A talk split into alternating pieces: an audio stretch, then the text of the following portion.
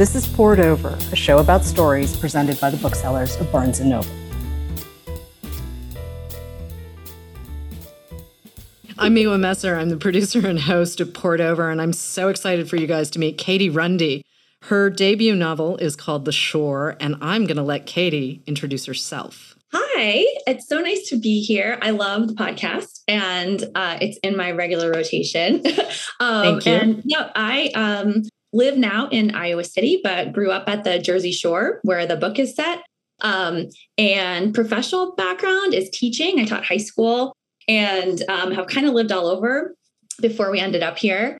And as far as the book goes, it started out as my MFA thesis, and then life happened in between, and it it uh, went in my hard drive and two different laptops, and then uh, and then after I had two kids, I finally returned to it and uh, and rethought it. Um, and then, long story short, that brought us here. Excellent. We're so happy to be here. Ask Again Yes by Mary Beth Keane. If you've read this, you need to read The Shore. Notes on Your Sudden Disappearance by Alison Espach. If you've read that, you need to read The Shore. This is a very tightly written family story that takes place over the summer on the Jersey Shore. We've got the Dunn family. There's Brian and his wife, Margot, and their daughters, Liz and Evie. They're the heart of this book. And there's some other folks who come in and out of their orbits, and we may or may not get to them because this really is a book you want to sit with it's one of those beach reads that's actually a little more than a beach read. And it's one of those domestic dramas that moves. So it's kind of the perfect, perfect moment for this book to come out. But how did we meet the Dunn family? How did you, how did this family show up for you? It started out very early iterations of this book. Um, the family the family was much more in the background and it was a focus on one 17 year old character mm-hmm. liz who is who is still one of the sisters and then very slowly, the rest of the family started to emerge a little bit more. And I got to wonder more and more about what they were doing when I wasn't seeing them. Um, and and so and just had to write their stories as well. I actually I queried a very early version of this book that was just a 17 year old narrator, and it just wasn't meant to be that. It was it was really meant to be the story of this whole this whole family. Um, and then also got to know them better through uh, kind of like their lives before we see them in this summer. Um, I got really curious about what their lives were like before. So the mom and dad and how they met and how they broke up and what struggles they went through before we meet them this summer and how the business they they have this tourist business in the Jersey Shore, this uh, you know vacation rental business. So I got really curious about how they started that business, and so and then it slowly became the story of the whole family. Mm-hmm. We have to talk about the Jersey Shore for a second because it is its yeah. own character. I mean, place, we're going to come back to play. There are a lot of different ways place shows up in this book, but let's talk about the Jersey Shore for folks who yeah. don't know what the Jersey Shore is because they're out there. So it's I grew up there. I was um my it's very interesting because my family actually had my dad was a plumber, my mom was a teacher, but in the 80s they actually had two houses. They had a summer house and a house in North Jersey. And then my dad kind of tried he tried to have like regular jobs and like and you know did this plumbing day job in the winter but just was drawn to the businesses and to living there. So we ended up we ended up moving there full time when i was like three. Um, and so and i grew up working in my family's boardwalk businesses. We had a wheel game. We had a snack bar called marty's doghouse. We had a um, we had an umbrella stand, which there, that's one of the businesses in the book. And um, I was allowed to work there on my days off from, from the snack bar. um, but yeah, so I grew up there. And so some people know it from the reality show, the Jersey Shore reality show. Some people don't. It's enough years ago now. Or if you're not from the immediate area. And it's a it's a wild place. It's a like there is nowhere like it. You know, like I just couldn't not write about this place because there were not a hundred million books set there, you know? And I read so many beach books that are lovely, that are beautiful, that are their own stories. And I couldn't believe that there weren't already a hundred books set in this place. You know, it's like it really is, it really is a crazy place. Like if you're on the Seaside Heights boardwalk around 10 o'clock on a summer night, there's I've never been anywhere in the world like it. It's wild. there's really nothing like it. But then also there's this really quiet town next door, which is like actually where I lived, right? Like two blocks away from this really wild town. And on the Jersey Shore, it just changes that fast. There are these like one mile towns up the coast, mm-hmm. and they change in a minute, and they all have their own personalities. Um, so I always say that it really is like that, but that is one side of it. So I really wanted to show this other side of like the people that make it run and the people who are there in this beautiful, quiet off season. And this, there's a real beauty to it that I think, even if, whether you know it or not, or you know it a little bit, you know, you might not know in this way. And it also has its own rhythms. This community is a real community. I mean, Brian is sick.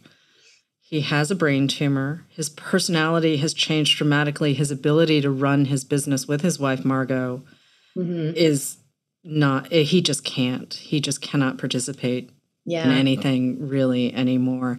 And the community really steps in to help Margot. But this is this is Margot's story and Liz's story and Evie's story. It's a coming of age for everyone in a way as Brian regresses. Yeah, I think that's really I think that's really true. And yes, you have Brian who's doing this sort of reverse coming of age, right? Where like everything that he's built and his whole personality is moving is moving backwards and he's really an unrecognizable person. And then you have the girls who are teenagers and their stories were one of my favorite parts to write. This like if you have ever been a teenager or you know a teenager who's going through something hard, their teenage lives and just insist on like they on doubling down mm-hmm. on becoming they mm-hmm. you know like i think there's these for these two girls there's this like insistence on going out and trading off with each other and finding that summer love and doing what they're going to do and then for margot she's in her 40s and i think i'm closer to her age now and i really understand the like that second coming of age, whether something hard is happening to you or not, but the the more intense version of it when the life when life as you know it is is changing so drastically um, and you're under so much stress. Um, you really there's a reinvention that's i think required no matter what. And for her it's just it's like you know very an extra big version of that and motherhood is only one part of Margot's identity. And, you know, there is sort of this idea in our society that motherhood is the thing that defines you. Yes. If you are a woman in this country, apparently a woman or a girl, this is the thing that everyone is supposed to aspire to. This is the this is the thing. And Margot loves being a mom. She loves her children. She loves her husband. She also loves her job and, and her life and everything else. And all of that is about to change. And she is in the process of learning how to grieve and so she makes a couple of decisions that we're not going to totally get in here, but right. one of them is she's thinking of leaving. Yeah. She's thinking of leaving the community and and leaving it behind, which I thought was a really interesting decision on your part as the writer because again, we have this idea where motherhood is the thing and yeah. commu- all of this and Margot's like, "No, I'm still a person." Yes. And I oh, I could talk about the ways mm-hmm. that motherhood, you know, like the expectations of it and the limitations. And I could talk about that forever, especially in these times in the last after the last mm-hmm. two years. Um, I love how um, whenever I think it's Lauren Groff, whenever she's interviewed, and they ask her if, and if she gets asked like how do you find the time she's like i will answer that And when you ask the men that mm-hmm. but but back to margot she is so tied to her life in seaside mm-hmm. right? Like she she hitched her wagon to Brian very young. Um, which is another thing I actually would read a hundred books about. I don't mm-hmm. feel like I read a hundred books about, you know, the this love that's really real and you're really ready for it and you do hitch your wagons together early. Um, and yeah, she and Brian did that. And um, she cannot fathom like a potential life in this town and this business with him not in it. She doesn't want she wants to peace out. She wants to just like step side step that, right? Like in and in her head, she thinks she can, right? Like no matter that when the truth is doesn't matter where you live, you can move to Disneyland. There's no, there's no way around it, right? But when things get really intense, I really understand why she feels that way and is tempted to make those plans. And the plans themselves is really interesting because I think there's like a there's like a positive spin on this. I've read an article about like planning a vacation, you know, your brain lights up in the same way as when you're on the vacation, right? Mm-hmm. So I think she's able to like escape in a way, like as she's thinking of potentially what her life might be like later, you know? Um, and it's like a temper, it's a temporary escape for her, whether or not she ends up, you know, following through with it, right? We all do. I mean, even not under crisis, I look at Zillow all the time. You imagine your you imagine your life in those houses in those places. And grief is hard. I mean, so much of literature obviously is driven by stories of loss and longing and heartbreak and you know because it's nice to sort of dip into it in a book and then walk back into yeah. your life but grief has its own cadence. It doesn't really care what you're planning or what you're thinking and the way each of these women respond. Yeah. and even brian to a certain extent you have the book opens with him writing post-its of words that he can remember. Yeah. And it's a really powerful image, but also the girls they uncover a secret, their mom's secret plan to to sort of move. And of course they're not having it, but they uncover it because everyone's online in this in this I what do we call it? Um it's not yeah. necessarily a self-help group. I guess it is a self-help like a forum. It sounds old-fashioned, yeah. but I think that's mm-hmm. it's like a Reddit, could like a Reddit type group, like yeah, a forum. Okay. Even though it's an old-fashioned as far as internet goes term, I think that's what it still is. You know, okay. it's where you you have something in common, you make your username. It's one of the most old-fashioned web 1.0 mm-hmm. things there is, but people still use them. And here's Margot talking through her life with ostensible strangers. And Evie, her youngest, discovers what mom is up to and creates her own profile and starts talking to her mother as more of a peer, obviously, than as her kid. a quote unquote peer. Yeah. and it's wild watching this family connect in this way. But when did you know that was going to have to be a piece of it? Because, I mean, how else do you reveal someone's.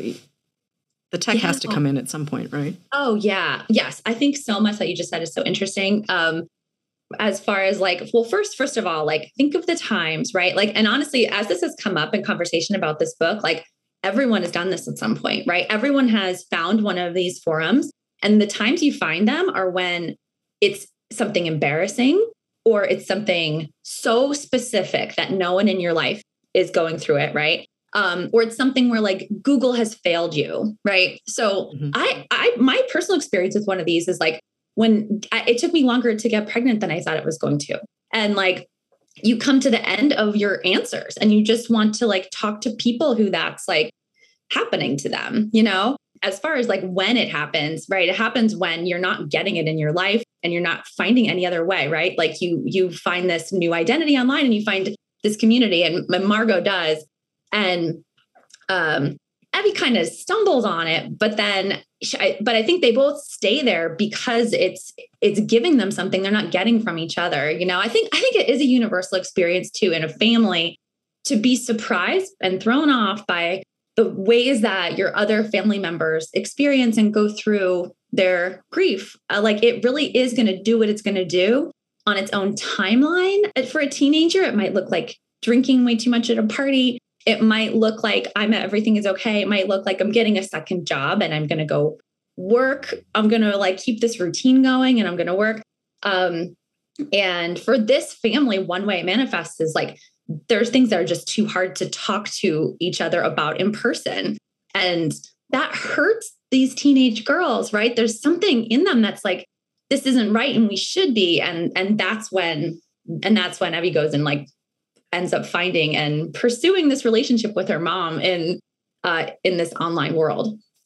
And those aren't the only funny moments in this book. I don't want people to think, "Oh no, this yeah, is this is know, the heaviest yeah. lifting in the world." It's no, not. that's a great. That's actually a great point. A teenage, also this, this particular teenage mm-hmm. girl, um, and her like interpretation of what a forty-something year old mom, like how she would talk and like what she's into, is a moment where like I, it was one of my favorite parts to write because like like it's so funny when I taught when I taught high school kids, like they I think I was in my early 20s. They were like, What are you, 50? Mm.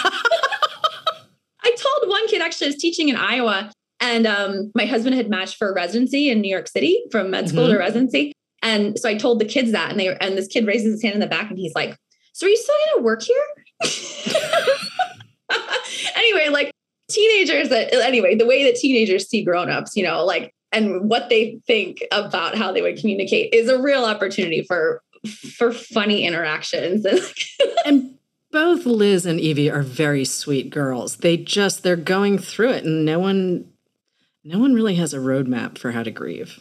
I mean, yeah. we tell ourselves that we do or we, you know, we read a lot of books and no yeah. one genuinely has yeah. its roadmap. And also their dad is not who they remember. And you give these glimpses of who he was before he got sick. And it's just it's clear that this is the defining event of this family's existence. But I have to give you a ton of credit because Brian and Margot, mom and dad, they have their own personalities. Like they get to be people in this book, and it's not just, you know, here's sick dad and here's mom doing what she can. They are actually people. And it's really fun to sort of see, even though the circumstances are terrible, it's still fun to see their evolution. I mean, Brian in the pants thing. I mean, it's it's a terrible moment, but at the same time, what are you going to do but laugh? There are moments yeah. where if you're really going through it, all you can do is laugh because it's just not anything that anyone has ever prepared you for. No, there is I call it like a dark humor. I call it's like it is this like improv show. It is this sort of like well, we're doing this now. You find yourself, eh, you know, like in these situations where where you're like, okay, I guess this is happening. I guess we're doing this now. Um, and it, it is a really particular challenge when you're when you have a character, any type of character. I actually think a, a glioblastoma brain tumor is very specific. And it mm-hmm. can happen when you're younger and it changes your personality and not necessarily your memory the way that a more of like a dementia kind of story would. Um, and there's there's a particular challenge in in showing a full person when you only have them in this brief period when they're really not themselves and f- for me in this particular project, I I hope that I sort of did like less is more, right? That like, you know, you you don't need like a 200 page like super long flashback chapter. You know, I think you can I think you can get a big sense of of his life and his life with Margot um in these very brief almost like microfiction kind of kind of pieces that that allude to more um and you know actually one of the you mentioned too is the like this like loss before loss before loss you know this this really very specific experience that you know I, over the years like i found myself drawn to stories of people with dementia because they're very close in a lot of ways like mm-hmm. um like goodbye vitamin by rachel Khong and uh, we are not ourselves by matthew thomas were books that i felt like just cracked open a world and showed full they really did show full lives of these characters who in real time are not themselves you know mm-hmm. like i thought they did such a beautiful job of doing doing that um but there's something really specific about like loss before loss. You have to like it's it's almost like it's hap- you're losing every day or it's almost like you know like you lost it with the diagnosis and then you lose it every single mm-hmm. day and then you turn something off to like get through the day and then you find somehow this humor and and then right and then there's what's ahead right? That's like so it's there's so many layers to it you know well and also the personality changes that go with so much of this. I mean when you have an idea memory is really powerful right? I mean yeah. it's it drives a million different kinds of narratives and the idea that everything you know isn't true anymore. Right yeah.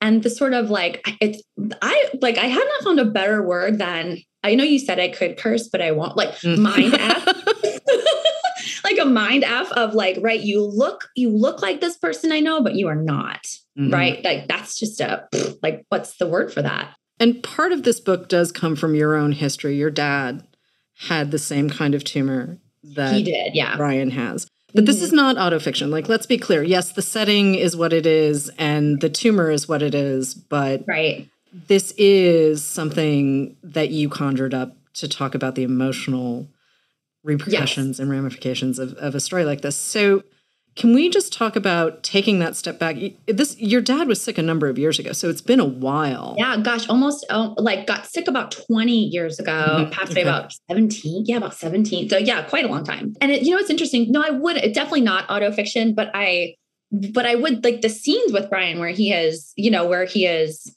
not himself and he is causing mm-hmm. chaos and the mm-hmm. family's mm-hmm. reacting to it. Um, each one is like, I feel like I could have written them forever none of them is exactly what happened in my family, but I felt like I could have thought of them forever. Um, and you know, one thing from that too is like I really wanted to write about this age of this age of loss, right? Some, somewhere between 16 and mm. very early 20s. Um, I also think is so specific. You're, you know, like you're grown up, but not, but not quite, not quite. And it's different from say like uh, you know, like Cheryl Strayed's wild, you know, mm-hmm, like mm-hmm. in her late that that kind kind of loss that is eviscerating and like and gutting and life changing and it's and different it different in your late 20s than when you're this like late teenager right like just i think there's something so particular about that you sort of have to like i call it like you sort of like become a ghostwriter for like what mm-hmm. your like what your family would have done right. and really quick it's just it's a really quick role reversal like you're like all of a sudden and then you're making a lot of big plans for yourself right it's a really big time in someone's life and you're like okay I'm, I'm, oh, we're doing this. I'm doing this now. Yep. Yep. uh, so I really wanted to write that, that stage and that age character. Um, and, but you know, it's interesting, like changing from, you know, from what your own experience was to, to the mm-hmm. book. Mm-hmm. Um, my my own sister is a lot younger is a lot younger and so i think i i made these girls really close in age so mm-hmm. that they're much so that they're going through more similar life stage you know, like that's so, 17. Yeah, they're so sure of who they are and what they want and what's right and what's not, and they know what's best.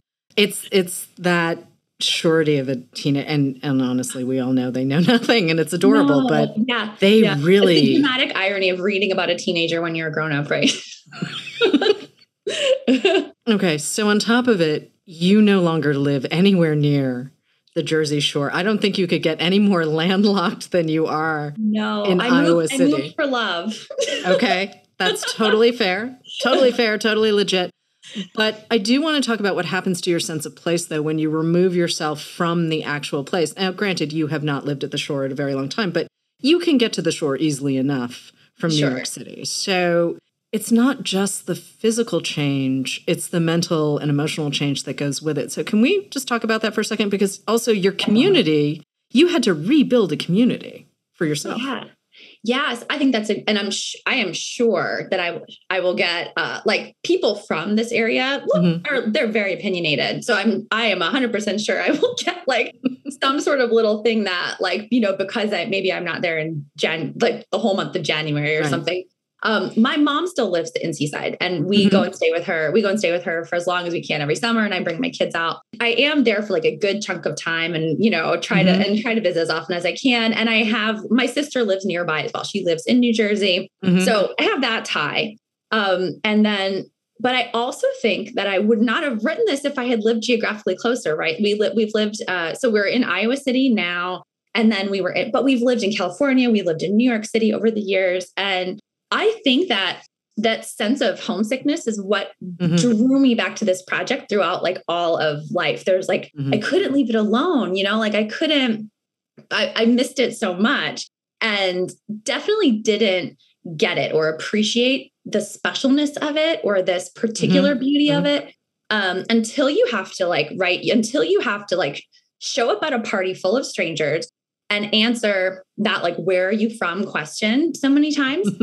Um I'm, I'm not sure i would have written this book if i didn't have to do that over and over and over again in so many different places.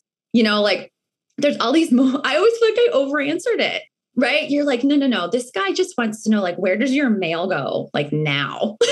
You know like he doesn't and i and i found myself giving this long answer and really wanting this place to be known by this person I just met at a party who may or may not be interested. So, so I was like, well, I'll show him. Just write 80,000 words about it. but also, if you come from a place that has such a personality, yeah, the way Seaside does, and let's shout out Seaside because it is a very specific yeah. kind of place on the it shore. Is. Yes, yeah. But also, you in this book, I mean, you're talking about class, you're talking about well, not just class, but I mean, Brian has great medical care. Yeah. Yes. Everyone yeah, here is going to be like fine in the I mean, unfortunately there is death and dying, but everyone's mm-hmm. going to be okay. No one's in danger of losing everything. Absolutely. This family, this family is in a privileged spot, right? As far as like as far as money and medicine and access, right? When you live in Jersey, you have access to two of the mm-hmm. biggest cities and best medical care in the world, right? Um, and yeah, so absolutely, they're super privileged. There's a part in the book where uh, um, Liz's boyfriend, you know, starts to figure some things out about her. And she's like, oh, this is one of our family's rental properties. And it's this beautiful rent. He's like, uh, so are you guys rich? Yeah. you know, and uh and she and she thinks about it and she's she's like well what she's gleaned from her family is mm-hmm. This quote unquote like relationship with money is it's complicated right? Like and that is the boardwalk life. It's mm-hmm. complicated right? In the 80s uh my town got like a syringe tide and like we no one came. And like every like everybody doubled down on their winter jobs. My dad did more plumbing that winter right? And we like we literally didn't turn the heat on in the mm-hmm. downstairs of our house that winter right?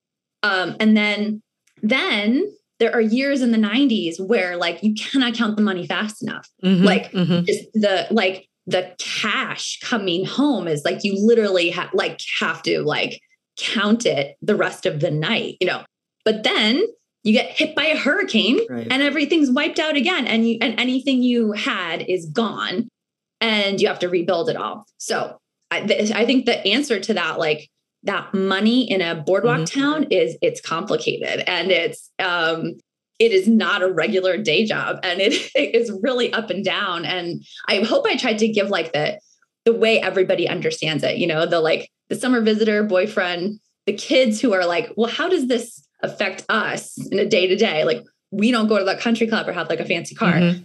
and we're like working our asses off. And Margot and what she's trying to manage. So that's the, I mean, that is the sh- long and short answer to like money in Seaside, you know? but it matters because it is sort of how the community defines itself. And it's how, in some ways, the community steps up for Brian as well. So I just, I don't want to leave it out of the conversation. It is Absolutely. certainly, you know, yeah. a piece of of this family and their experience of their community. But I want to talk about a different kind of community for a second because you have an MFA, but you shout out a couple of different programs and yeah. some people that I would really like to talk to you about because I think this is kind of cool. So you have you did a low res MFA at Woodrow. Wilson, and we're going to come back to that in a second. But you specifically shout out Jami Attenberg's Thousand Words of Summer and Claire Vaye Watkins at a Tin House Summer Workshop, and Rufi Thorpe's uh, The Novel Chapter One class uh, yes. through Catapult. And these are all great people and all great organizations. So I really just want to go through the list and say, what did you learn from these women that you didn't learn from your MFA program? And then we're going to come back to MFAs in a second. But sure. I think it's really important to shout out different kinds yeah. of resources for folks who are hoping to write or in the process of write or wherever you are in that experience absolutely. for yourselves. Oh, absolutely. I yeah, so I loved my MFA, would shout it out all day and happy to come back to that. Um, and learned so much from it. Um, but so these other three women and these other three classes, programs, you know, one by one found me and found my project like right where I was at, you know, mm-hmm. and were, and I would say in their own ways, were very accessible and were, and nudged the project forward, right? So I guess so in chronological order, Rufi Thorpe's catapult class uh, was 20, fall of 2016 online. And it was a class of all women online and uh, and it was it was like straddled the 2016 election, so really stressful time just in history. Um, um, another book came out of that. Megan Angelo wrote a book called Followers that also came mm-hmm. out of mm-hmm. that same class. And what was great about Rufi is how she just was like unapologetically like go go go with this right like she was very different from like an mfa workshop right like i feel like once you've done that type that more formal workshop you can be more generative and the class had such energy and such such brilliant women in it you know i think it was a little mm-hmm. bit magic mm-hmm. too the combination of women who showed up for this class at that time that i left that class with like i brought this this like thesis chapter and that was actually where like it was like this needs something it needs something it needs something and where i was finally brave enough to like to say brain tumor this hard thing. Like that wasn't part of the previous draft. And after that, it was like off to the races. It was mm-hmm, like, you know, mm-hmm. please, please, like babies nap one more minute so I can finish. You know, it really was like, um, and Roof, I, I owe everything to Rufi's energy in that class. It was like very like you get to do one phone call in that class, and like, you know, each of these, like each of these women their own way, I think like were such an inspiration. But she, she, no one, like, she did not apologize for how hard it was going to be to do it with kids. She's like, it is, and you do it anyway. so then um, in order, Jami Attenberg's Thousand Words of Summer, which if you haven't heard of it, it's a Twitter hashtag. It's a thousands and thousands of people participate in this every summer. And it is what it sounds like. I believe it's about it's a couple of weeks and every and it's everybody writes a thousand words. That's it. You get a you get this incredible free newsletter from her with advice from her writer pals that feels like it is just for you and it feels like it is speaking exactly to your project. She has this tone that is also so encouraging, but also very real about the ups and downs and the emotional like labor of writing. Um, and and so like feeling like you were reporting back. I remember going to the Coralville Library and finding my spot and you know getting my thousand words down and that momentum just like adds up to something and is so important and she is just so generous i think like it's such a lesson in like what you can do with your success. Like I think she's just been so generous with her own success and building this community. She does not have to do this, and it's a, it's a lot of work for her. And I'm so grateful that she did it. Um, and then the, the so the last piece was Claire Vaye Watkins was um, uh, my workshop leader at the Tin House workshop. And I, what I would shout out there is like I almost didn't go to that. And okay. I, it, it, was far away. I had little kids, and that was the most expensive of mm-hmm. the three. You had to pay for it, and it changed my life. And it like I thought these chapters were like my ticket into that workshop, and then I was going to go home and you know ditch it. And I remember her talking about like just calming everyone down and talking about she called it getting the lay of the land, right? Like so, talking to new novelists about taking the time to like it's almost like that Ocean's 11, um, you know, where you see everybody at the beginning, mm-hmm. right? Then they're all doing their thing. like giving a new novelist the permission. She's like, I trust you. You're like, I'm going where you're going. You can take another minute and give us the lay of the land. And she is also just just so brilliant. And I, one thing about that is like when I wasn't sure where whether to go, I reached out to a writer named Kate Hope Day, uh, mm-hmm. Uh, she wrote a book called If Then. I only knew her from Twitter, and I, I all I knew was she was mom and she had a book and she went to Tin House. And I said, I was like, I don't think I'm going to go to this. Should I go to this? And she said, go. and I encourage any writer who is in that position to do the same thing because people are very generous and will be very honest with you. Uh, another book came out of that too. Um, the Atmospherians by Isle mm-hmm. McElroy also came from that workshop. So just have to shout out all the great work that came from all these. And I can't even name all the thousand words of summer books that are out in the world. Right. right, right, right. So, so I'm so grateful to all those women. So you did a low res MFA at Warren Wilson. So can we talk about what that experience is? Because I think not everyone knows that low res MFAs exist or what they mean or how they can sort them into their own lives. Oh, absolutely. I um I also didn't know that it existed. I mm-hmm. took a class at the um Iowa City has it's something called the Summer Writing Festival. It's like an mm-hmm. anyone welcome type of workshop. And I heard from someone there that they existed at the time where, as I mentioned earlier, right, my husband went to med school here and then you do something called a match when you're in med school and doing residency, which a lot of people don't know how that works. It's like you make a list and then the residency programs make a list and then one day it spits out where you're going to go and live you find out this one day in march like where you're going to live in two months so i was itching itching i'd been teaching for four years and i was just itching to uh, to go to grad school but i didn't know for sure what city i was going to live in and i really didn't want to wait i really didn't want to put it off and get a job for a year and then go. Mm-hmm, and so mm-hmm. this was the perfect thing because I didn't know where I was going to live, but it didn't matter. So, so, um, and I would also shout out that one really cool thing about it is that the kinds of students it attracts are students from all walks of life and students mm-hmm. who also can't leave their lives, right? They have really cool full time jobs that they keep. And they have kids or they're older and they're retired and brilliant and are now starting to be writers.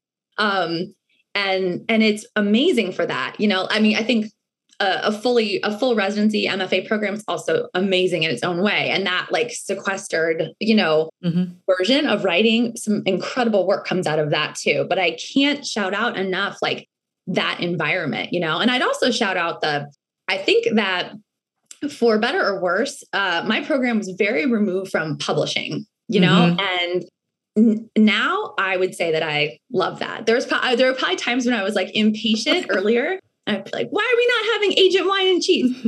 but I actually think for for your project, like I, I think it's very wise. I think it's very like um I think it was exactly what I needed. And honest, it's probably what most projects need as they're incubating, you know, like um, you can figure that part out. And the the supervisors that I had throughout that time are have been so generous. When you're ready for that, there's somebody still there you can reach back out to, mm-hmm. and they will like take you through it. Um, so, but at the time, I personally think that's what was better for me. So that model is pretty specific to low residency programs, and I really recommend it. And really, it just sounds like you have to do the work. No matter what program you chose, or where you went, or if you stayed home, you just have to write and then the rest of it kind of makes sense there's a give and take though like i'm going to be mm-hmm. 40 and it's there's been so many ups and downs and you have these mm-hmm. stops and starts and these moments that really encourage you right like pieces of this um pieces of this book have you know been stories and that gives you this little jump start and this little like i'm, I'm so grateful to all the short story editors uh, journal editors over the years too like there's such beautiful work and there's such a community on Twitter of Litmag Twitter is I personally think the best uh, corner mm-hmm. of Twitter. Mm-hmm. There's a lot of less great corners of Twitter. Oh, there are. but are. Litmag Twitter is so generous. It's a mm-hmm. you really can find a community there. If you're a person who's like not going to do an MFA but are in search of a community, I I do recommend it. It's, it can be a little intimidating, but um, you really can find your people there. You really truly can. You know, you've talked about a lot of the books that have influenced you as you were working on this, and we have a pretty good idea of who you are as a reader. But let me ask, why do you write? Yeah, that's a great question. I I think it was Jennifer Egan came through Iowa City a couple of years ago and she quoted another writer who I don't remember who she was quoting, but it's kind of funny. It was and and it was like she got asked the same question. And I agree with her that it's like is your life better, right? Like, do you feel more like yourself when you are writing, like, no matter what it is? And if, if you can do anything else, right? Like, you should, you should have any other hobby if you can. but, um, you know, like I have a friend who's an OBGYN and she has the most beautiful, she has this very intense day job and the most beautiful garden in our entire town. Right. And I hate gardening. I really like, I really hate it.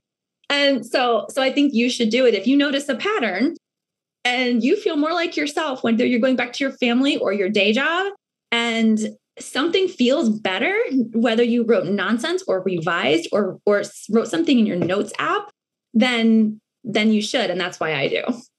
Knowing all of that, did anything surprise you while you were writing The Shore? I mean, it seems like you knew where this book was going and the kind of ground you wanted to cover, but someone or something had to have surprised you while you were writing.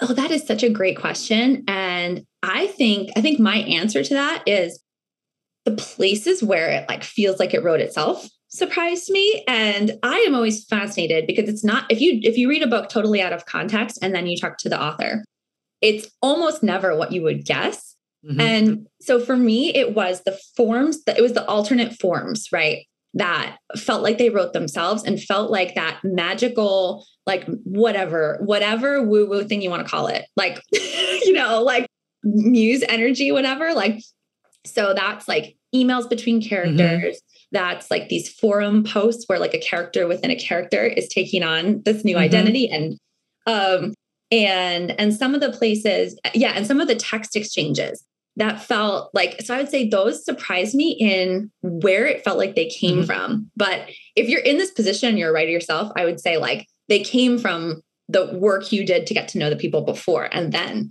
so they those surprised me and, and they have stayed consistent throughout so many drafts right? Like trimmed, but uh, but like the core of them has stayed very similar to their original iterations.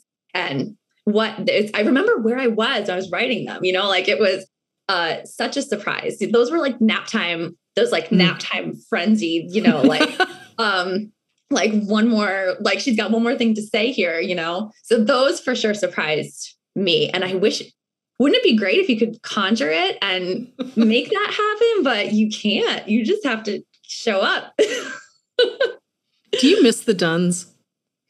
Oh, that's a good question. I don't because I don't feel like I left them. I think right. about them all the time.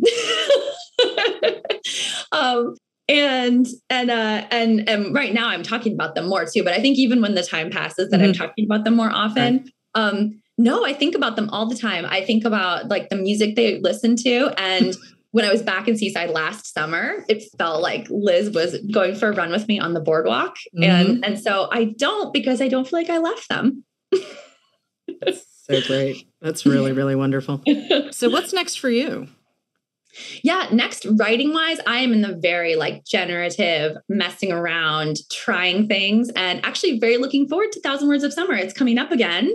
And I'm definitely joining again this year. And it's a really fun place to be. Mm-hmm, you know, mm-hmm. um, I think like some writers are freaked out by it or intimidated by it. And I am really, I am really enjoying it. You should see my file names. I think one of the best parts we've got it's like a, that's a great like writer you know like you could get them going on that probably mm-hmm. you know like mm-hmm. writer cocktail party you know we've got like F around and find out. We've got, you know, all kinds of that's where you find the expletives and those file names. that's what we're doing now. Okay, that sounds like a really excellent plan. Katie Runde, thank you so much for joining us on Poured Over the Shores Out Now. Thank you.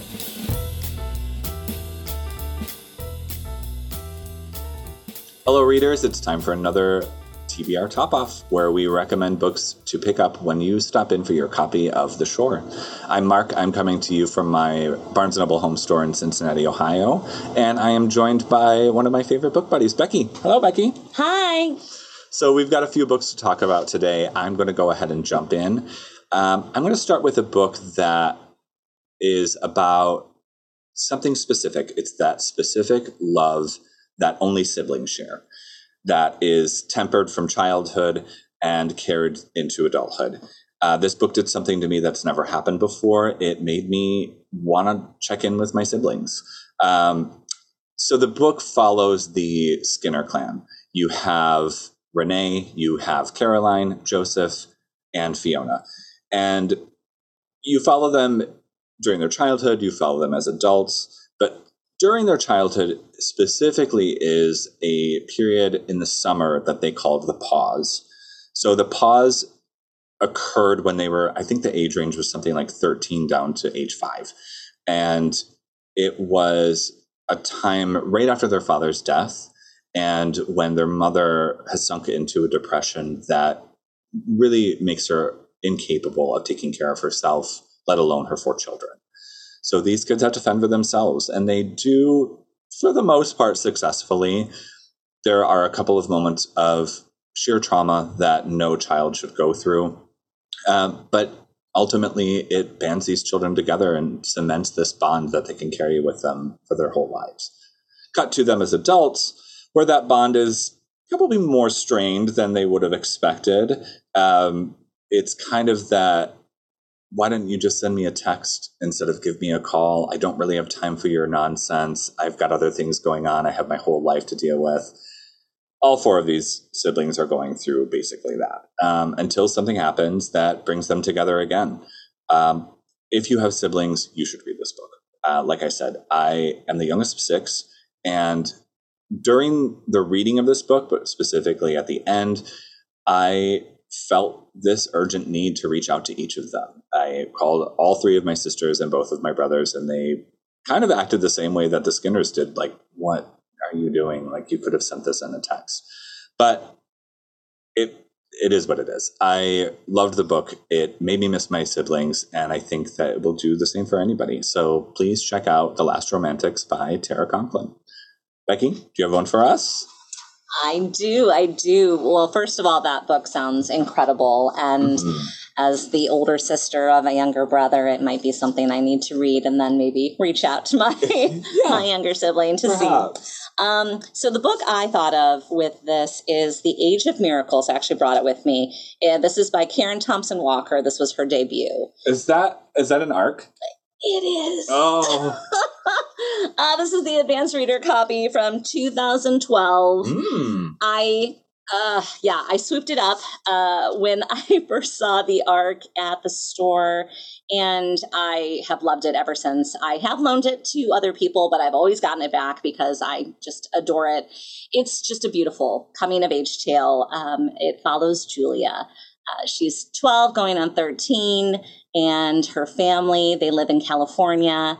And it's just a typical summer um, nothing special, just kind of those middle school things that are happening. Maybe um, kind of noticing boys a little bit more, and boys noticing her, and uh, and then just noticing the dynamics of her family and how her parents' relationship works, and uh, all of those things. And then all of a sudden, even though it's been happening for a while, none of them were noticing but the news puts out a notice that the world has stopped turning. And it's one of those things that, you know, you didn't know that it was happening, but you kind of knew already. But now that everybody knows, and it just, it changes everything. Uh, so you have all of that coming of age stuff that we were talking about, but now it's against this backdrop of of possibly the end of the world. Um, with the change, the, the days are getting longer. Uh, the weather is intensifying. With they live in California, the waves are crazy, uh, and it's interesting just how you know the the world stopping turning, how that affects the waves, how it affects nature, how it affects the environment, how it affects people, uh, their mental states, and then how people and animals and all things react to this change to the norm. So, um, this is, like I said, just a beautiful book. It's full of all of those feels that you get from those coming of age stories. But again, with that speculative kind of piece there that um, that just adds a little extra and keep, you know keeps you wondering what would I do? What what would the people I know do in a situation like this? So, when you get a chance, definitely uh, stop in and pick up Age of Miracles by Karen Thompson Walker. Oh, such a good book. And I'm almost certain that I did a small battle with you for that copy of the arc and you being significantly stronger than me. Uh, won but that's fine. I don't I, know what you're talking about. I was able to get my hands on a copy and i read it early on as well uh, right after your recommendation so it's all good. So i do have one more book to talk about. Um, this book is also about family and um, uncovering truths and it is searching for sylvie lee by jean kwok I really enjoyed this book very much. Uh, you follow three different points of view. You have Sylvie, you have her sister Amy, and their mother. So Sylvie goes missing, title is aptly named, and Amy is attempting to retrace her steps to find out what's going on with her. And what she uncovers is a lot more deep truths about her family. This is a book about language, it's a book about immigration, about racism it's about those unspoken things that every family has that they just don't talk about that thing, but they really should talk about that thing. Mm. It's less about the disappearance of Sylvie, although that has this really fantastic way to sort of tug the narrative along.